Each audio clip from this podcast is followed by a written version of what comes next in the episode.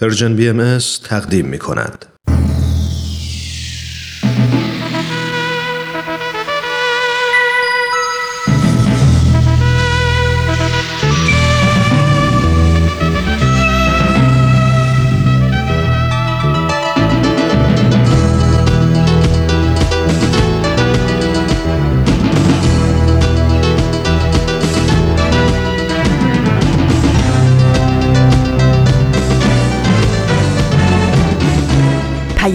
دوست. برنامه ای برای تفاهم و پیوند دلها.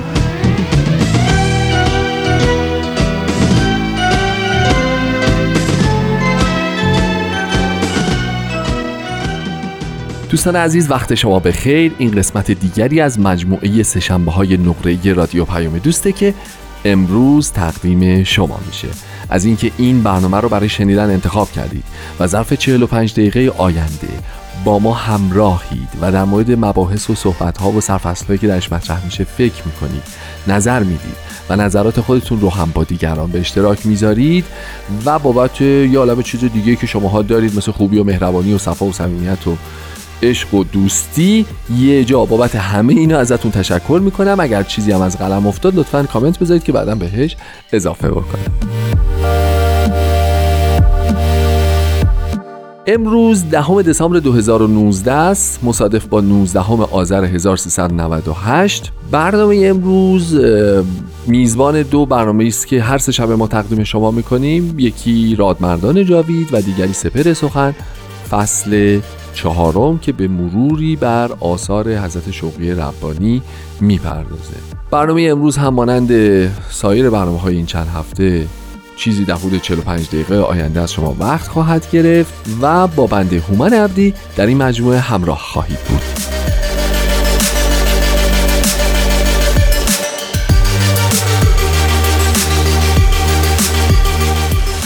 دوستان هر انسان 71 ساله می‌تونه بسیار عزیز باشه.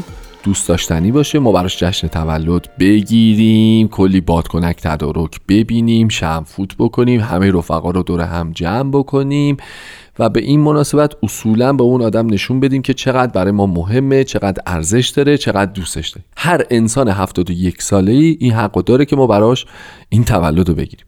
امروز ما می‌خوایم تولد 71 سالگی یک موجودی رو جشن بگیریم که آدم نیست ولی به آدم ها مربوطه. ولی نکتهش اینه که من حقیقتش خیلی دیگه فکر می‌کنم جشن گرفتنش ضرورتی نداره. برای اینکه یک چیزیه یک یک موجودی بوده از 71 سال پیش تا الان که خب هفتاد سال پیش شما حساب بکنید اون موقع عجب موجودی بوده چه اختراعی بوده چه آفرینشی بوده برای خودش چقدر تأثیر گذار بوده چقدر کمک کننده بوده چقدر راهگشا بوده چقدر عوابه و حل مشکلات رو باز می‌کرده. حالا دیگه بعد از هفتاد سال به نظر می‌رسه دیگه ما خیلی باهاش کاری نباید داشته باشیم. یعنی هر کار خوبی برای این دنیا از دستش برمی اومده حتما انجام داده تو این هفتاد سال.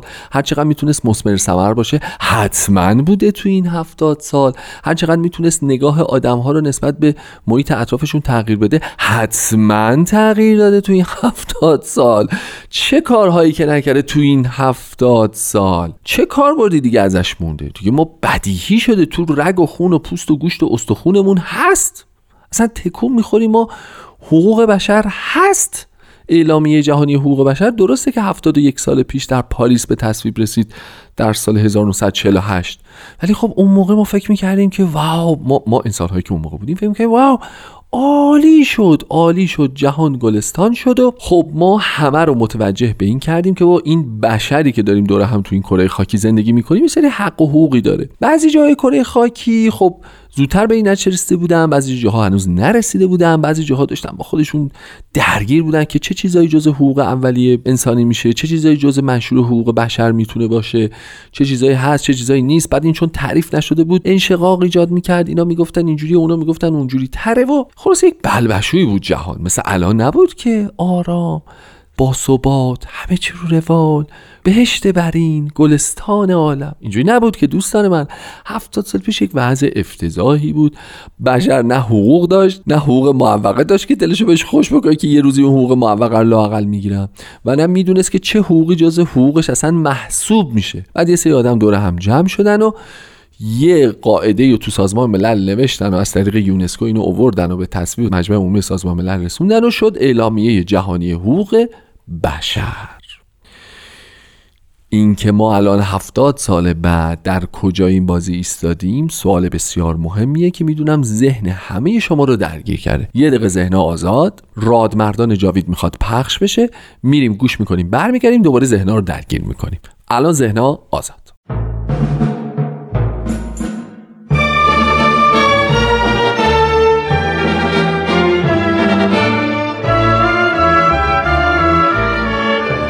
رادمردان جاوید.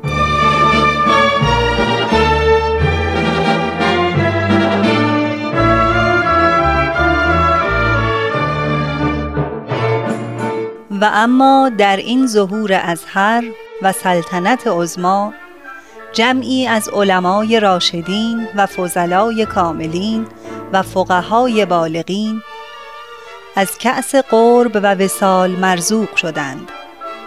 و به عنایت عزما فائز گشتند و از کون و امکان در سبیل جانان گذشتند. همه اینها محتدی و مقر و مزعن گشتند برای آن شمس ظهور به قسمی که اکثری از مال و ایال گذشتند.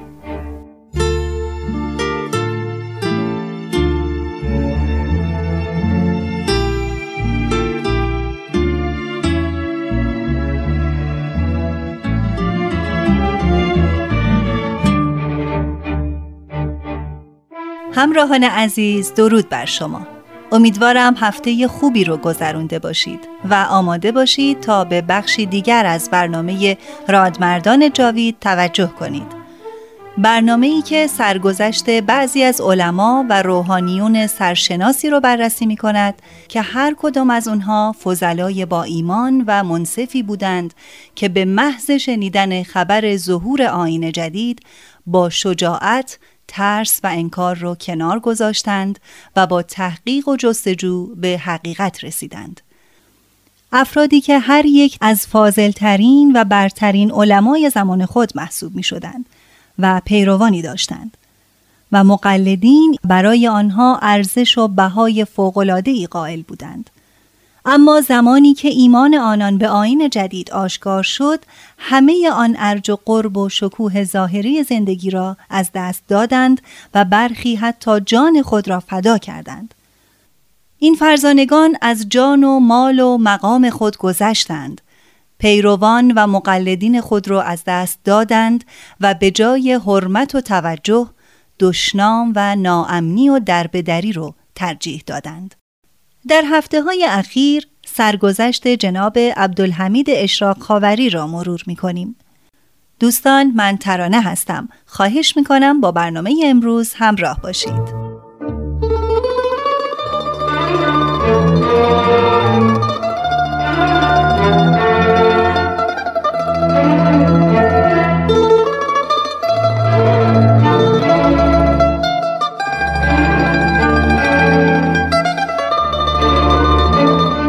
در سال 1314 شمسی به تهران رفتم و به کار ترجمه مقالات عربی به فارسی برای روزنامه ایران مشغول شدم تا اینکه به سلیمانیه عراق سفر کردم و در آنجا ساکن شدم جناب اشراق خاوری همسر و فرزند یک ساله اش را به قزوین برد و به پدر و برادران همسرش سپرد و خود به تنهایی از راه همدان آزم سفر شد.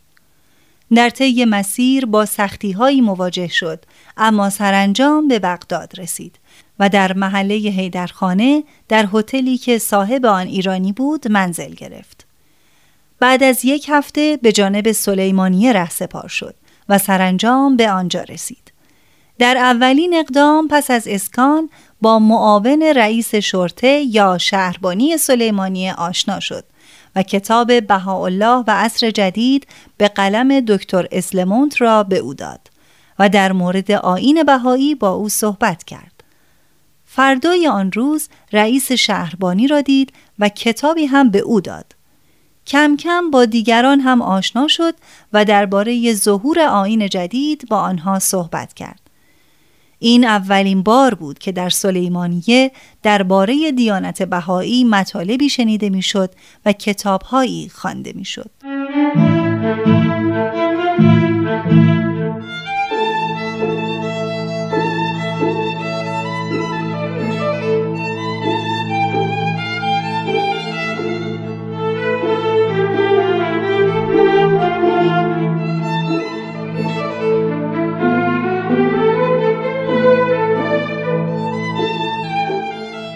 روزها اغلب به تکیه مولانا خالد می رفتم.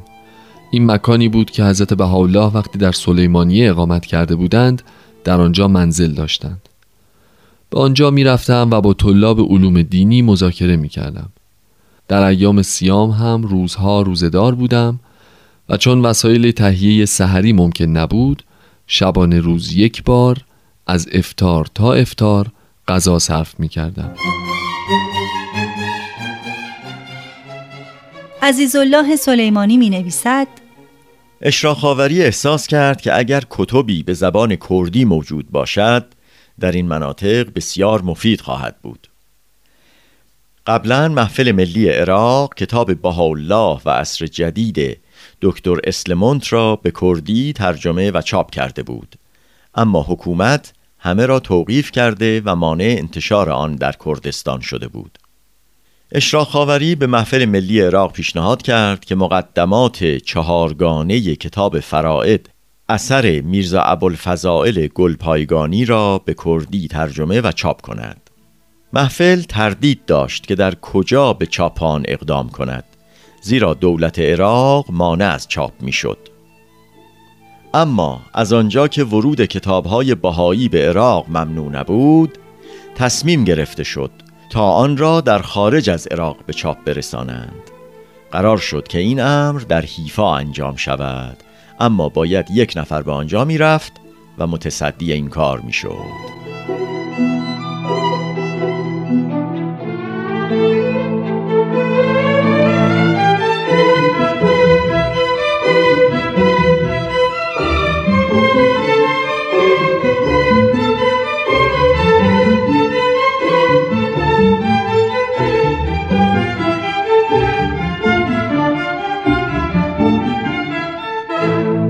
قبلا زمانی که در همدان بودم ضمن ای درخواست اجازه تشرف به عراضی مقدسه را از حضور حضرت شوقی ربانی کرده بودم.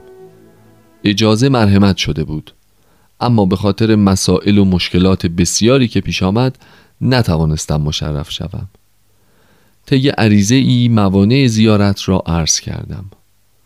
فرمودند الله موانع داخله و خارجه به کلی مرتفع شود. پیوسته مترصد بودم که مستاق بیان مبارک کی ظاهر می شود. این واقعه که پیش آمد با خود گفتم شاید میقات وعده حق درباره تشرف این بنده رسیده باشد. پس موقع را مقتنم دیدم. هم اجازه تشرف داشتم و هم می توانستم رساله را به چاپ برسانم. موضوع را با محفل عراق در میان گذاشتم. آنها تصویب کردند و وسایل عظیمت من با همه مشکلات فراهم شد. این اقدامات را به حضور حضرت شوقی ربانی عرض کردند. اواخر ماه اسفند 1314 شمسی آزم فلسطین شدم.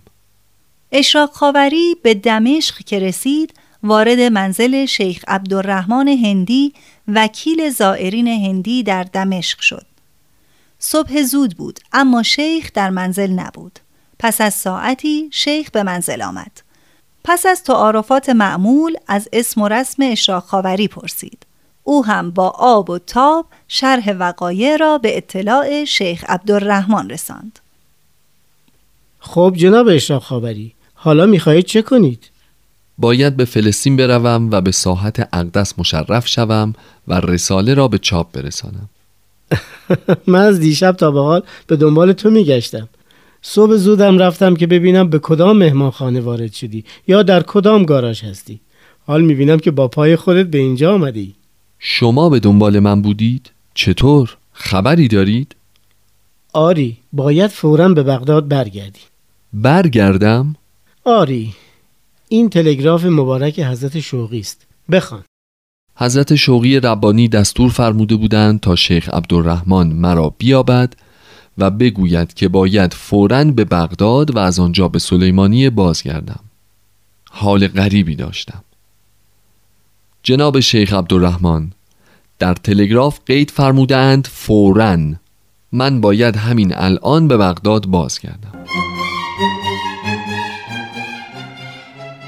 شیخ با اشراق خاوری همراه شد و او را تا گاراژ رساند.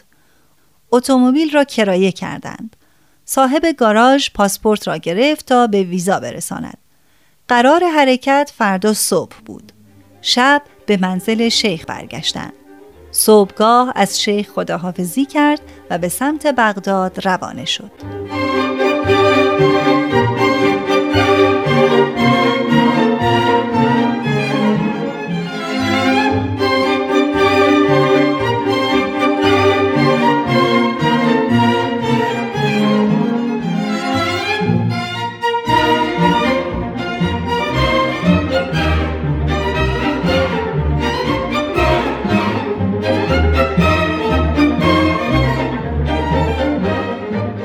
وقتی به بغداد رسیدم فهمیدم که برای محفل عراق هم تلگرافی رسیده بود و تأکید شده بود که فوراً آزم سلیمانیه شوم. بلا فاصله به راه افتادم. به سلیمانیه رسیدم و منزلی کرایه کردم. کم کم سر و صدا بلند شد و علمای شهر به تکاپو افتادند و مجالس محاوره متعددی با حضور فقها و مردم شهر تشکیل شد. در تکیه مولانا خالد با حضور مدرس تکیه و در حضور شاگردانش مذاکرات مفصلی انجام شد.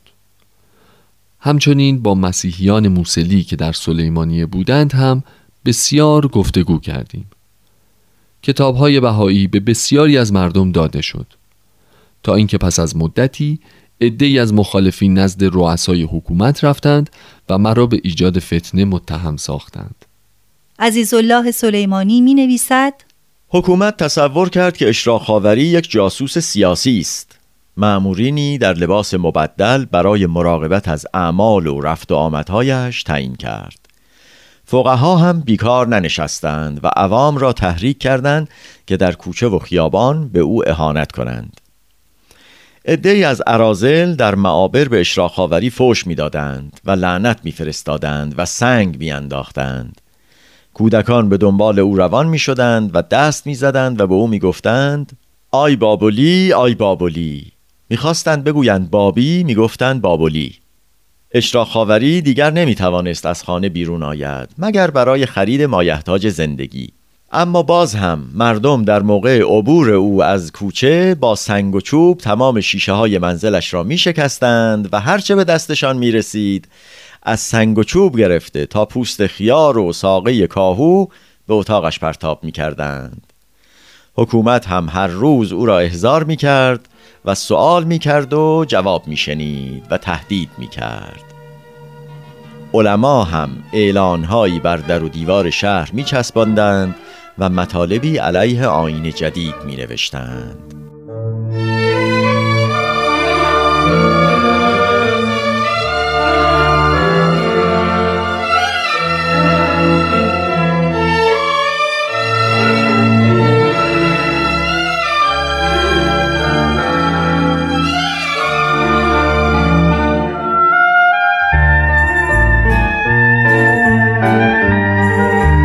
روزی از طرف مدرس مسجد کاکا احمد یعنی ملا مصطفی قرداقی نامه‌ای به زبان عربی به دستم رسید. او مرا برای مذاکره و مباحثه به مسجد دعوت کرده بود و صدها نفر را هم دعوت کرده بود که در مسجد جمع شوند و وقتی بروم فتنه ای برپا شود. نمی‌دانستم چه کنم. نه با محفل ملی و نه حتی با یک بهایی نتوانستم مشورت کنم. زیرا به من دور بودند و اگر هم می‌خواستم از طریق نامه مشورت کنم مدتی طول می‌کشید تا جواب نامه میآمد. سرانجام به درگاه پروردگار متوسل شدم و به راز و نیاز و مناجات پرداختم. ناگهان به خاطرم رسید که من تحت مراقبت حکومت هستم و علما هم منظورشان ایجاد فتنه است که اگر برپا شود به من تهمتش را خواهند زد. پس بهتر است این دعوتنامه را نزد رئیس شهربانی سلیمانیه ببرم و او را آگاه کنم ابتدا معاون و رئیس از اهمیت واقعه مطلع نشدند اما به اشاره اشراق خاوری که از خودش در صورت ایجاد بلوا رفع مسئولیت کرد متوجه مطلب شدند و جوش و خروشی در همه ادارات دولتی پیدا شد. رؤسا جمع شدند و به مشورت پرداختند. ملا مصطفی را خواستند و تهدیدش کردند و از این اقدام منعش نمودند. سپس اشراق خاوری را خواستند و توپ و تشر بستند. تو اینجا آمدی باعث فساد شوی؟ چرا از اینجا نمی روی؟ من باعث فساد نیستم پس کیست؟ به شهادت حضرت رسول باعث فتن و فساد فقها هستند که فرموده فقهای آن زمان بدترین خلق خدا زیر آسمان هستند که از آنها فتنه خارج می شود و به سوی خود آنها برمیگردد. خب اگر می‌خواهی به مسجد بروی خودت میدانی به ما مربوط نیست. ما اصلا در این قضیه دخالت نداریم. اگر دخالت ندارید پس چرا پشت سر هم مرا احضار می کنید و تهدید می کنید؟ گفته باشم اگر اتفاقی بیفتد مسئول شما هستید.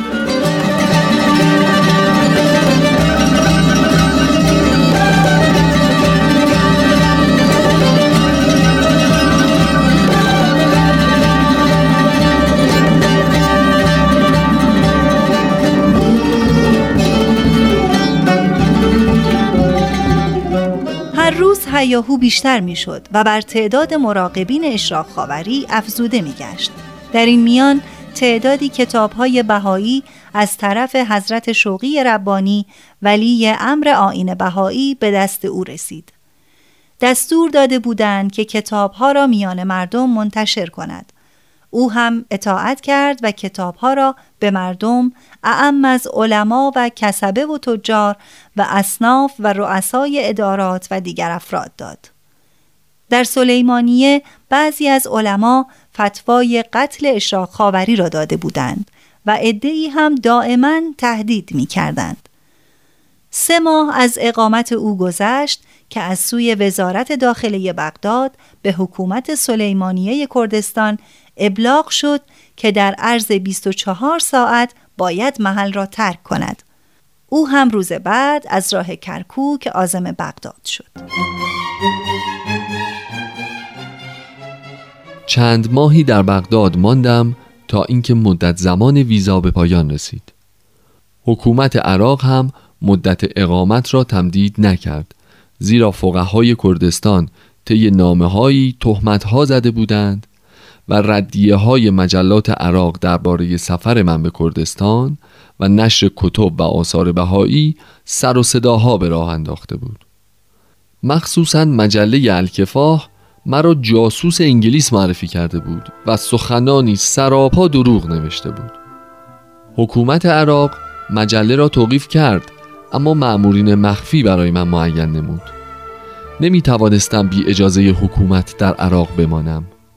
پس از مشورت با محفل ملی قرار شد به ایران بازگردم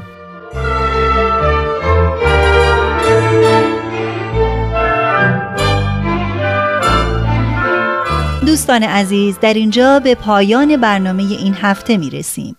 امیدوارم هفته آینده هم این شرح شنیدنی را با ما پی بگیرید. حتما با ما در تماس باشید و از نظرات خود ما را بی نصیب نگذارید. شماره تلفن دو سفر یک هفت سه ششصد و هفتاد و یک هشتاد و هشت هشتاد و هشت در اختیار شماست. تا برنامه بعد بدرود.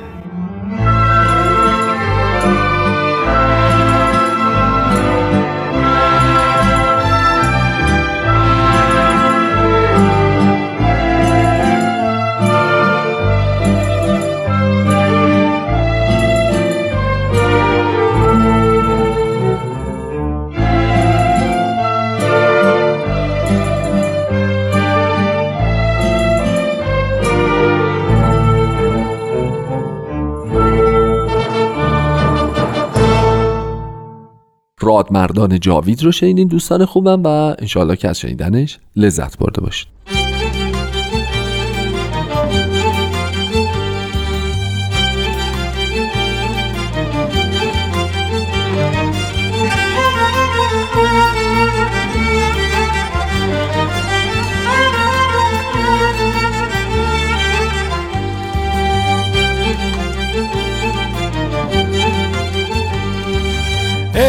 دوباره زاده شد عشق دوباره زاده شد از پس قرنها ملا. عشق دوباره زاده شد عشق دوباره زاده شد از پس قرنها ملا. صورت راستین گرفت صورت راستین گرفت آنچه نمود در خیال آنچه نمود در خیال.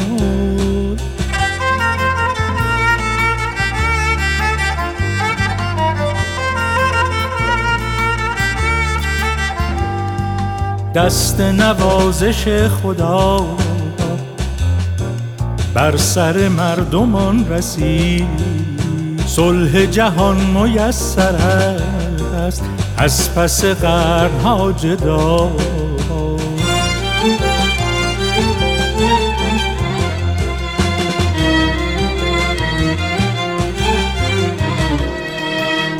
بوی گلاب می رود کوچه به کوچه کو به کو. آب حیات می چکد از قلم بها جمال آب حیات می چکد از قلم بها جمال آب حیات می چکد از قلم بها جمال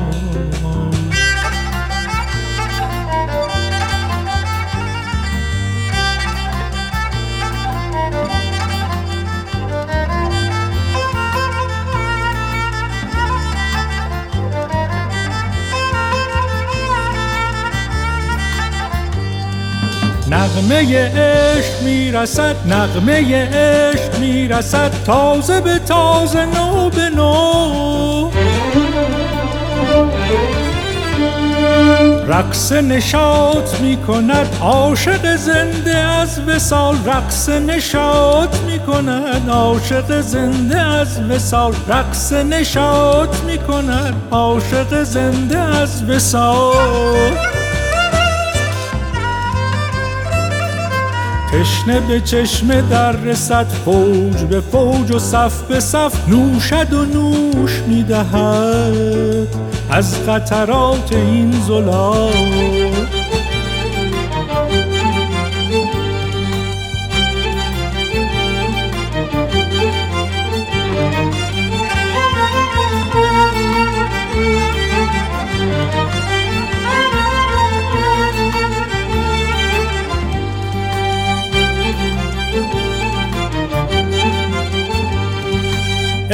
دوباره زاده شد عشق دوباره زاده شد. از پس قرنها ملال. صورت راستین گرفت صورت راستین گرفت.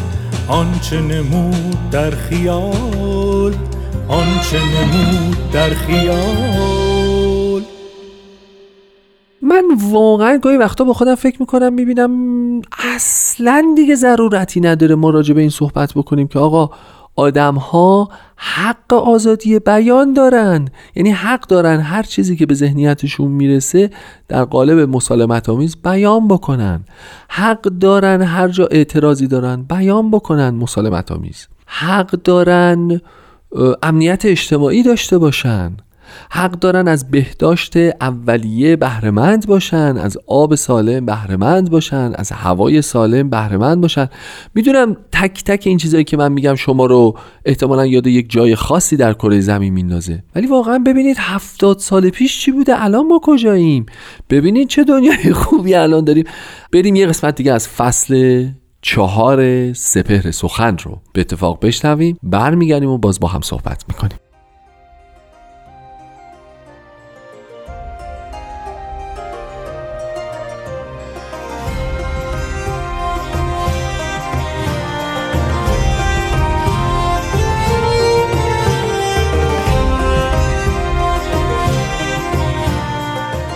سپهر سخن فصل چهارم.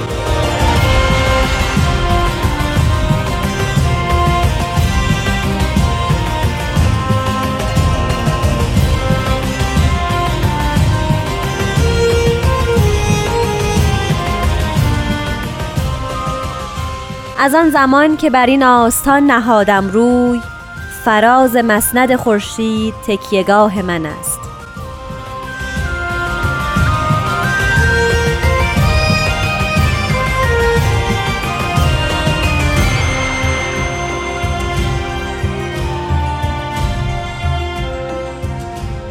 دوستان گرامی شنوندگان عزیز رادیو پیام دوست سلام و وقت بخیر.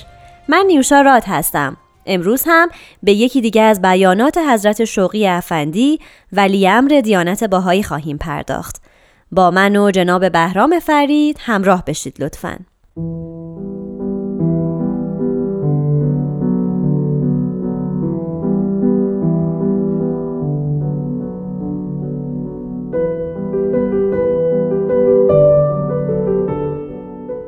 حضرت ولی امرالله میفرمایند این مبارزه روحانی شدید و مهم و در عین حال با شکوه و جلال بدون تردید متوجه فرد بهایی است که بالمعال سرنوشت کافه جامعه به او منوط و مربوط است. فرد بهایی به مسابه تار و پودی است که صفات و مشخصات جامعه بر روی آن نقش میبندد. و همین حلقه ای از حلقات لاتحسای سلسله عظیمی است که حال کره ارز را احاطه نموده و بالاخره همین فرد بهایی به منزله حجری از احجار بیشمار بنیانی است که حامل بنای جلیل نظم اداری که در تمام عالم در حال ارتفاع است بوده و استحکام آن را تضمین می نماید.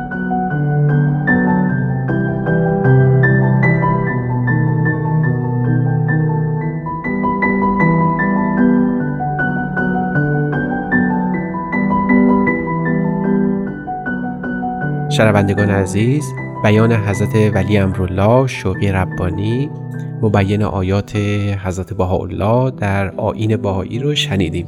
در این بیان حضرت ولی امرالله به یک تقسیم بندی بسیار مهم در همون بد ولایت خودشون می‌پردازن.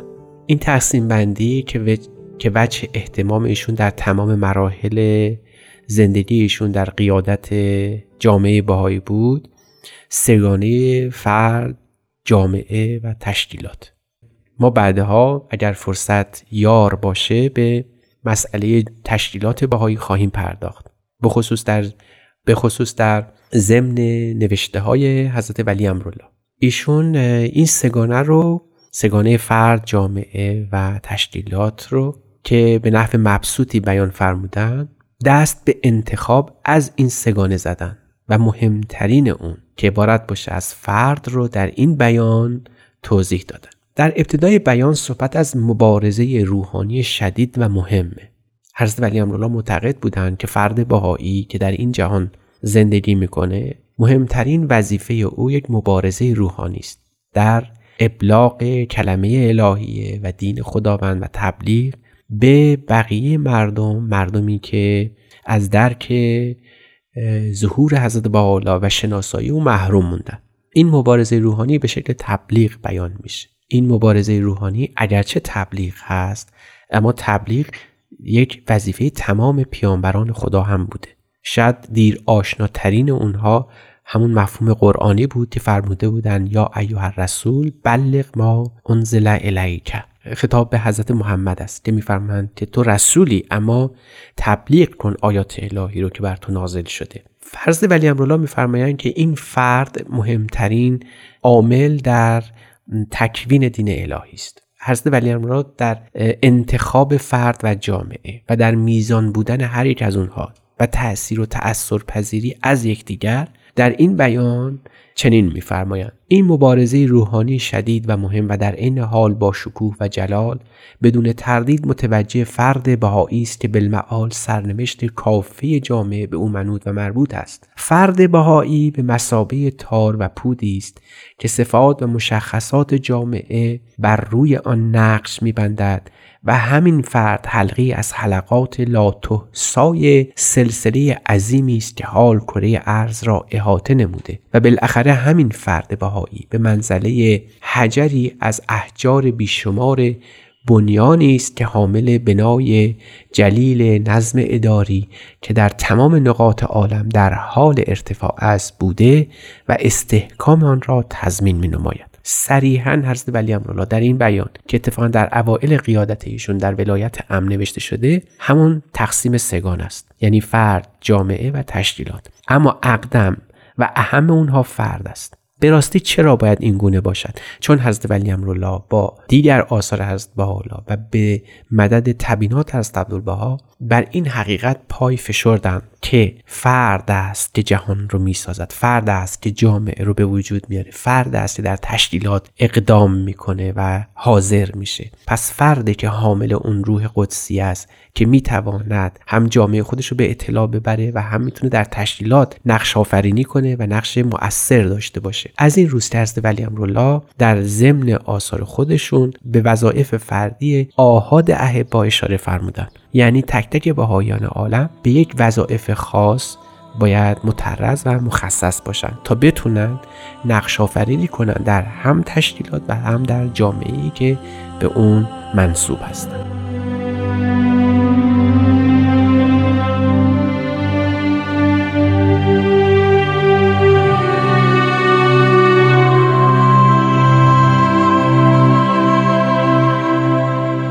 شنوندگان عزیز پیرامون سخن حضرت ولی امرالله در خصوص اهمیت فرد صحبتی رفت. گفته آمد که فرد نقش مهم و اصلی در میان سگانه فرد و جامعه و تشکیلات داره. اگر فرد نتونه موقف و مقام خودش و هویت خودش رو در این عالم درک بکنه آنطور که شایسته و بایسته هست نمی‌تونه در وظایف خودش نسبت به جامعه و تشکیلات درست عمل بکنه. حضرت ولی امرالله مطابق با الهیات باهایی برای فرد مقام و مکان خاصی قائلند. حداقل در سه مرتبه فرد رو حائز وظایف خاص می‌کنن مهمترین اونها روحانیات اوست. یعنی آنچه را که امروزه نیاز معنوی خطاب می‌کنن آنچه را که امروز به اسم اخلاقیات می‌شناسند در اینجاست که حضرت ولی امرالله بر اصول اخلاقی یک فرد باهایی تاکید می‌کنن و اون رو در ضمن آثار خودشون توضیح میدن. فردی که باید جهانی از صدق و خلوص دنیایی سرشار از پایندگی و زندگی باشه. فردی است که باید اصول اخلاقی رو در تمام مراحل زندگی خودش حفظ بکنه. فارغ از اینکه این اصول اخلاقی منتج به نتایج می شود یا نه. یعنی اینکه اخلاق خودش به نفس یک ارزشه فرد باهایی باید در این عالم به این درک برسه که حتی اگر میزان نشه و توزین نشه اخلاق یعنی حتی اگر جلوه‌ای در هستی پیدا نکنه خود اون اخلاق فی نفسه ارزش روحانی اوست. این جز در درک پیوستگی زندگی این جهان و جهان او حاصل نخواهد اومد یعنی باید فرد بدونه که هم در این جهان زندگی می‌کنه و هم در جهان بعد و بسیاری از اموری که در این دنیا کسب می‌کنه جز در جهان بعد جلوه نخواهد کرد. این مرگ اندیشی نه مرگ حراسی شاید بنمایه اصلی آثار حضرت بهاءالله در آین بهایی باشه. و حضرت ولی امرالله درست در همین مقطع زمانی یعنی از سال 1922 به بعد که عهدهدار ولایت و هدایت جامعه بهایی میشن او رو محل توجه قرار دادن. حضرت ولی امرالله میفرمایند چگونه می‌شود انسان در جامعه زندگی بکنه و با دو اصل دو زندگی متفاوت پیدا نکنه. یک اصل بگوید که روحی دارد و در جهان بعد ادامه پیدا می‌کنه و یکی دیگر که منکر او نباشه. فجایعی که در طول این قرن رخ داد گواه هست بر این که آدمی زمانی می‌تونه در جامعه خودش مؤثر باشه تاثیر حسنه داشته باشه که مرگندیشی رو و اون اصول اخلاقی که در پی او به دست میاد رو داشته باشه. ما از حضرت ولی امرالله این گوهر گرانبها رو به دست آوردیم که زندگی روحانی ما بخش دومی هم داره و اون زندگی انسانی ماست. به این معنا که اگر زندگی روحانی ما به نهایت کمال برسه اما باید حتما جلوه در عالم انسانی داشته باشه یعنی شما نمی‌تونید با اصول اخلاقی فقط برای خودتون زندگی بکنید. بعد این اصول اخلاقی جلوه کنه در زندگی روزانه شما که ما اسمش رو می‌ذاریم ساحت انسانی یا وظایف انسانی ما. حالا مهمترین وظیفه انسانی ما در این جهان چیست؟ پس از اون وظیفه روحانی. همان این است که ما دست دیگری رو در رسیدن به اون حیات روحانی بگیریم. یعنی بتونیم دیگری رو هم کمک بکنیم که همین شیوه از زندگی و این تلقی از زندگی رو داشته باشه. آنچه را که ما در آین باهایی به عنوان به اون معنی تبلیغ می دهیم و به اون می‌گوییم تبلیغ که وظیفه اصلی تمام باهاییان در تمام نقاط عالم هست این نیست که دعوت بشوند به دین جدید. خطایی فاحشتر از این شاید نتوان کرد در امر باهایی در دین باهایی بلکه به این معناست که شیوه درست زندگی باید تبلیغ بشه. اون است که یا این تلقی است که باید محل توجه در تبلیغ آین باهایی بشه. خب بعد از این زندگی درست امانت صدق وفا در طول زندگی داشتن خانواده خوب و مفید وظایف انسانی ماست. و عاقبت وظیفه سوم ما این است که تابع یک نظم و قانونی باشیم که این قانون و این نظم باید حافظ جامعه و فرد باشه. در اینجاست که می‌بینیم سه وظیفه مهم روحانی و انسانی و تشکیلاتی در زندگی هر فرد از باهایان عالم باید جلوه داشته باشه که اقدم اونها اون زندگی روحانی فردی هر فرد از بهایان عالم است.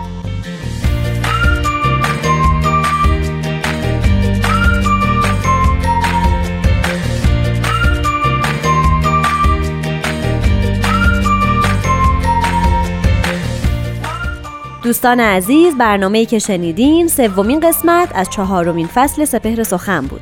من نیوشا راد هستم و به همراه استاد بهرام فرید و تهیه کننده برنامه پارسا فناییان با شما خداحافظی می‌کنیم. شاد و سلامت باشید و خدا نگهدار.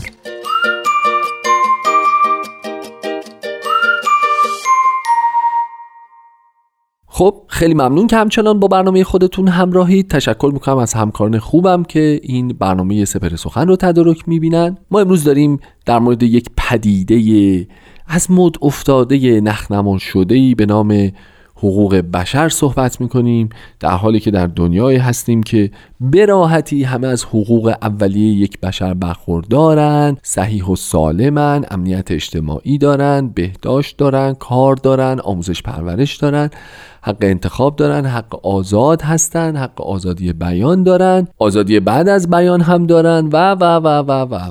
و هیچ دلیلی وجود نداره که ما امروز در یک تاریخی مثل امروز دهم دسامبر سالگرد تصویب اعلامیه جهانی حقوق بشر رو گرامی بداریم. چون هیچ جا بهش احتیاج نداریم قاعدتا همونطور که شما فکر می‌کنید. ولی ولی امیدواریم که لاقل با تلاش های ما با گفتگوهای ما با استمرار مطرح کردن قانونی خواست های ما اگر تک نقطه هایی در عالم باقی مونده که این حقا براشون فراهم نیست و رایت نمیشه و جزو ایدئال ها و آرزوهای زندگیشون شده زودتر به دستش بیارن و همه و همه و همه انسان ها متوجه بشن که بابا این بشری که ما داریم دور هم دیگه زندگی می‌کنیم انسان هایی که دارن دور هم زندگی می‌کنن اینها نه جنگ و دعوا دارن نه قصد و قرضی برای قتل و قارت و خونریزی دارن نه نه کسی با کسی پدرکشتگی داره واقعا. چند سواهی در این عالم هستیم و لازمه که به حق و حقوق همدیگه احترام بگذاریم و فضایی رو فراهم بکنیم که همه عادلانه و مساوی از مینیموم حقوق منطقی و قانونی خودشون بهره مند باشن. همونطور که شما الان این حق دارید که در پایان برنامه ها از من خداحافظی بکنید. من هم این حق دارم که الان از شما خداحافظی بکنم و بهترین ها رو تا هفته آینده براتون آرزو بکنم. خدا نگهدار.